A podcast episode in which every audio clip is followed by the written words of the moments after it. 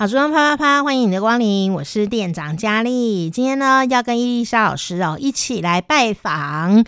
这个是很多人去韩国也会朝圣的地方哦，就是看到我们的标题才点进来的吧？就是善花公主跟蜀童的故事啊。但是今天要讲的东西不只是那个传说而已哦，因为你随便 Google 都可以找到那个故事哦。但我们今天要讲的其实就是，嗯，我觉得蜀童真的是网络谣言的。发起人，然后第二个事情是考古新发现，原来蜀童跟善花公主其实可能没有在一起，真是太震惊世界了！这样的一个考古研究发现哦，那现在到底是发生什么事了呢？赶快来听今天的好时光，啪啪啪！伊丽莎的趣味韩国。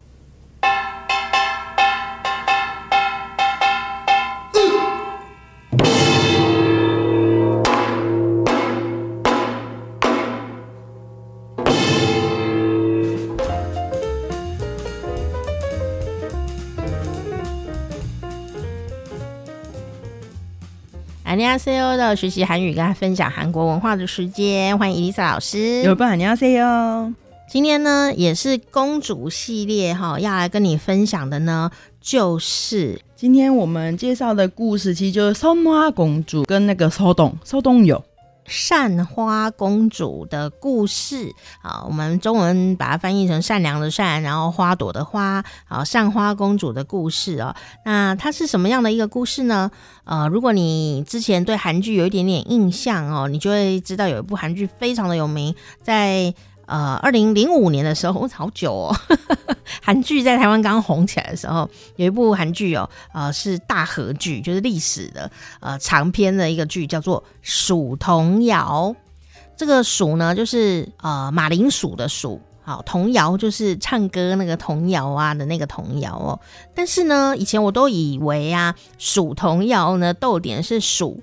童谣，但今天恐怕会有不一样的逗点哦。诶，那蜀童谣到底是讲一个什么样的故事呢？原来啊，它讲的就是啊，在朝鲜半岛哦，三国时代啊的时候，这个三国不是有关公的那个三国，是在呃朝鲜的历史上面有一个三国时代哦，在韩国史书哦《三国遗事》第二卷《武王条》当中呢，啊，就武王的条目当中呢，里面呢就写了一首。哦，这个童谣哦，那原来呢，这个童谣的传说啊，就跟这个王有关系。女主角就是善花公主。刚刚老师讲的那个就是善花公主跟蜀童谣哦。那蜀童到底是谁呢？哦，这个蜀童啊，听这名字就感觉他家世不是很好。原来呢，蜀童哦是百济武王的。小名就叫蜀童，而善花公主呢是新罗的公主哦，哇，听起来很磅礴的两个家世哦，但事实上并不是这样哦。那这个蜀童谣啊，也是现存最古老的新罗时代的香歌的作品哦，香是乡下的乡，香歌的作品哦。那根据呢这个《三国遗事》啊，哦，武王条的记载呢，诶，百济呀。啊，啊第三十代王武王啊，他是寡妇跟湖泊中的龙，哦，就是池子里的龙生下的。那小时候呢，他是以挖白薯哦贩卖为业。那这样听起来，他就是一个很穷的人呐、池龙生的小孩，哎，也就是私通生下来。其实，在研究上也有说，池龙就是池子里面的龙，它又不是天上的龙，那它是地上的龙，到底什么意思呢？就是这个的研究有非常非常多。那我觉得其中最有趣的研究看法是提出韩国的那个蚯蚓有没有？蚯蚓叫吉龙蚁，跟吉龙蚁就是有可能是同样的东西，欸、也就是也许它不是龙生出来，是蚯蚓生出来或者什么之类的。可是其实我觉得这都代表一件事情，就是属同它本身是父不详。嗯，就是他是寡母生出来，那你不知道他他到底是遗父子还是什么？总之，不可能人真的会跟龙生出来嘛。虽然以前的传说都是不是跟人生出来的，都跟天神啊，或是跟各种动物。那有人走了两步路，踩一个水洼就生出孔子了，不是吗？是什么？孔子的身世也是很神奇，啊，所以就是我觉得应该是赋予他一个不凡的身世，这样。对对对，他们小时候就是在那个地方，在那个全罗北道那个地方，就是挖那个山药，所以蜀童小时候是挖山药的。嗯、可是蜀童呢，他就是听说邻国啊，邻国别的国家就有一个非常貌美的善花公主，也就是听到她的那个名声，所以呢，她是在所有的故事里面最神奇。当然，那个电视不会演到这么坏，但他真的是有一点是坏男人，因为他明明是一个挖山药的人而已，可是他却爱慕邻国的，就是美丽的公主。人要有梦想啊！这个时候他就使计，然后把那个公主得到手，也就是呢，他亲自去到那个国家，然后去到那个国家之后呢，编了一首歌，就叫小朋友们到处传唱。那这首歌呢，其实在韩国文学史上有留下来，它是留下汉字。其实如果念给大家听，大家可能想在讲什么，因为它是把韩文的助词。放成中文，然后夹进去原本的中文跟韩文，有些中文表达意思，韩文表达声韵，所以形成一种现在韩国文学上其实研究很困难的东西，因为 你没有办法了解这里到底什么，就是大家都会有每个大师他的解释是什么这样，那每个人不见得会一样。然后我可以念给大家听，很有趣哦，它叫做《善花公主隐》，隐是隐身的隐。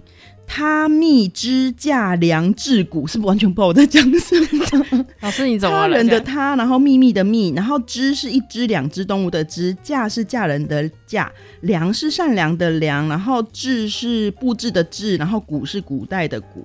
接下来呢，蜀童房以夜矣，蜀童就是大家知道那个蜀童，房间的房，以是甲乙丙丁的乙，然后夜晚的夜，在一个。我虽乙的那个乙，接下来呢，卯以抱浅去如，卯是卯时的卯，然后甲乙丙丁的乙，抱着的抱，然后浅去的纒，来去的去跟如来的如，所以这个故事是什么呢？它它其实是一个用韩国的立读的方式，像我刚刚讲那个方式记录下来的歌。那歌的意思是说什么呢？山花公主偷偷的跟蜀童谈恋爱啦，每到晚上的时候，他们就在房间里面偷偷的抱来抱去。然后流传出去，对，就叫小童们、小孩们去路边一直唱唱唱，那这首歌就传到了宫中。然后善花公主的爸爸，他新罗的那个真平王非常非常的生气，然后他就觉得说，如果你没有做什么事情，怎么可能外面会传成这样子？国王都会有那种叫官吏去百姓，就是那边听收收集一些事情，所以就会知道了，就把公主赶出去了。哎，可是公主的房间有那么容易进去吗？他的意思是，公主晚上偷偷的出去跟蜀童夜会，那个歌。歌的意思是这样，哈，所以爸爸宁可相信路边人讲的话，嗯，就是这表示人言可畏，就是路边的人已经传成这样，就觉得说公主跟这个人就是有怎么样了，而且。歌曲的力量有多大？这样子，哦、然后就被赶出去了。那赶出去之后呢？当然呢，就跟蜀童相遇，因为蜀童只好安排好了嘛，就跟蜀童相遇。那最后就嫁给蜀童，然后两个人就一起回到百济。好无奈。公主是新罗的公主，蜀童是住在百济的蜀童。这样子，他、嗯、要离开的时候，他母亲就送给他的一些那个就是饰品跟什么东西，可以让他。养活自己的东西就是黄金什么的这样子。那最后她嫁给这个蜀童之后呢，靠着她父母给她的这个金子呢，妈妈给她的金子呢，让蜀童做了一些事情啊。反正最后那个公主的爸爸呢，就是也接受了蜀童。最后最后呢，蜀童因为凭借这些发大财的金子，然后获得人心，最后他就变成了百济的国王。可是公主是新罗的公主哦，蜀童是百济人。她因为得到金子之后，受到了丈夫不同国家的国王的肯定之后，她自己成为那个国家的王。他本身他妈妈并没有贵族的身份，所以这是一个很神奇的事情哦。这是第一个很神奇的事情。第二个最神奇的事情是，呃，就是在历史上有记载说，他们在全罗南道的义山市那个地方，义山是有义的义，山上的山，就是有一天他们两个经过那里的时候呢，就突然看到三尊弥勒佛就现身，所以善花公主跟蜀童就是那个时候已经是叫武王了，他们就决定要在那里盖一个弥勒寺，然后用来保佑那个整个百济就是会兴盛不衰。嗯、就最有趣的事情是在两千零九年的时候呢，两千零九年就十年前呢、啊。哦，在十年前呢，因为那个整个弥勒寺其实已经都不见，只剩下唯一一个石塔。我相信大家如果去韩国看过那个佛国寺的石塔，就知道韩国的那个寺庙石塔其实是很宏伟的建筑。那韩国的修石塔的方式很特别，因为韩国在修古迹上真的很有一套。他们是采用原结构，然后加强那个结构的方式，而不是就是你把它封起来，只防止它风化腐化。他们不是这样做的，所以呢，他们就是要在固定的空气压力什么之下，把那个原本的石塔，然后用怎么样精密的方式，一层一层吊起来，一层一层吊起来，然后在中间想办法加固。这样，在那过程中，在二零零九年一月。在要加固这个石塔的过程中，发现了里面有东西，就是在那个石塔的最下面那一层的方方里面有一个山药，呃、有一个那个晶晶片，晶片里面是有刻字的，就是以前那个年代金考证的那个对对，就是当初要建造这个寺的时候，他们的一个手札的那个记录，可是是用晶晶片记录的这样子，里面就写到。嗯，里面写了一个东西，叫做武王皇后是杀宅基德之女，也就是说，武王的皇后并不是善花公主。然后这个事情在学界引发了就是惊天动地的一个讨论，就会觉得，因为如果你实际去访问韩国人，就是住在蜀桐原本挖山药那个地方的所有村庄的人。都认为蜀桐跟善花公主两个人是一起的，而且他们认为就是实际上是一定有这两个人，甚至有蜀桐生家处，也就是蜀桐以前小时候就住在这里的家，就是现在是一个观光的古迹，所以大家都觉得说他们两个就是有，这、是实际的人，就是真平王新罗的真平王真的把善花公主就是嫁给了百济的这个武王。那么到最后，因为这个东西考古的出现，所以到底有没有善花公主这个人？可是三花公主难道有可能会变成这个沙宅基德之女？不可能嘛！所以到底她王后是谁？或者是万一武王他娶的是沙宅基德之女？假设这样，那么三花公主嫁的人到底是谁？所以就有超出现超多的那个纪录片，非常有趣。然后他们甚至还推论说，哈，把那个百济的王列出来，然后就说哪一个到底有可能是真正的蜀桐？也就是也许武王他不是蜀桐。是善花公主跟五跟蜀桐，蜀桐是另外一个王，然后他们就推出了三个王，就这三个王都有可能。那现在还没有定案，但是随着二零零九年这个的发现，就等于是在学界引发了很大的冲击冲击，大家真的就是傻眼，因为到现在在那个全义义山市那附近，就是蜀桐以前挖麻的挖麻麻是韩文，就是山药的地方。还有做两个铜像，就是蜀桐跟上花公主两个抱在那里的神像 雕像，就有一点像冬季恋歌的那个裴勇俊跟那个什么在南怡岛那个像一样。所以万一他不是，整个真的会傻眼呢，就整个就像山药一样被挖了起来。真的，我觉得大家都傻眼。我就看到那个纪录片的时候，整个起鸡皮疙瘩。哎，这千百年来的民族情怀忽然之间开始动摇，这样子。对，就是到底那个王是哪一个王？因为其实老实说，呃，在武武王跟三花公主的这个爱情故事里面，有一个很奇妙的地方，就是他娶了新罗的公主之后，可是其实武王百济的武王是有不断的攻打新罗的。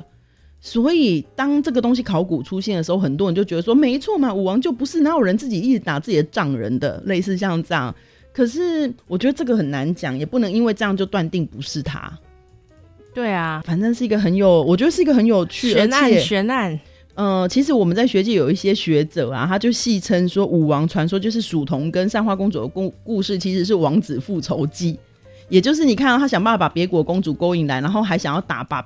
把丈人的故事的家打下来，是野心很大的男人。对啊，一般挖山药的朋友应该是不会用这一招吧？而且就是他是比较积极的，就是做出一些事情，然后就利用谣言的力量，就得到那个公主。有点像勾践的故事，有没有？以前那个、嗯、呃复国的一些故事，对，就他有可能真的，其实他就是一个贵很贵族贵族，嗯，有可能。那他就要报仇，这样的。嗯状态这样，所以我觉得它是一个很很神奇的故事，甚至就是其实这个蜀桐没有像电视演的那么浪漫，就是在很多人的心目中，他就是韩国以前历史上的坏男人的代表，因为他用那一招蛮坏的奸诈哈，真的，所以我觉得这是一个很有趣的故事，然后又有考古新的资料，所以我就觉得可以跟大家分享一下啊。他如果活在现代，因为在网络上面发布谣言，他说真的伊丽莎老师。晚上都出来跟我约会，结果 一小时 get 不出去啊，嫁不出去。我觉得他算是很先很先进，有没有？这一招很先进，这一招很很狠的哈，真的。所以我我我觉得，嗯，我站在王子复仇记那一边多一点点。真的是不是？我觉得很听到这样的说法，我觉得非常有趣，就是王子复仇记。啊，那善花公主到底嫁给谁了呢？嗯，目前历史上还没有，就是每个学者都每个学者的看法，然后甚至就是蜀桐那里有那个专门研究他们两个历史的人看法也不一样。那我们就先把它放在浪漫的那一边好了。真的，先只能这样子，先这样子哈。一个、嗯、哇，好有趣哦，竟然有这样考古出来，出现新的嗯可能性，这样子，没错。嗯，也有可能我们以前记忆深刻的事情，有一天找到什么证据的时候，还发现以前。想的好像也都不是那么正确，没错哦。那如果是好的，就让它好的啊；如果是坏的，就把它解除。我觉得也是很不错的啦。嗯、所以今天介绍这个故事叫做是，今天我们介绍的故事其实就是松花公主跟那个骚动骚动友是。然后今天也谢谢伊丽老师，安妞。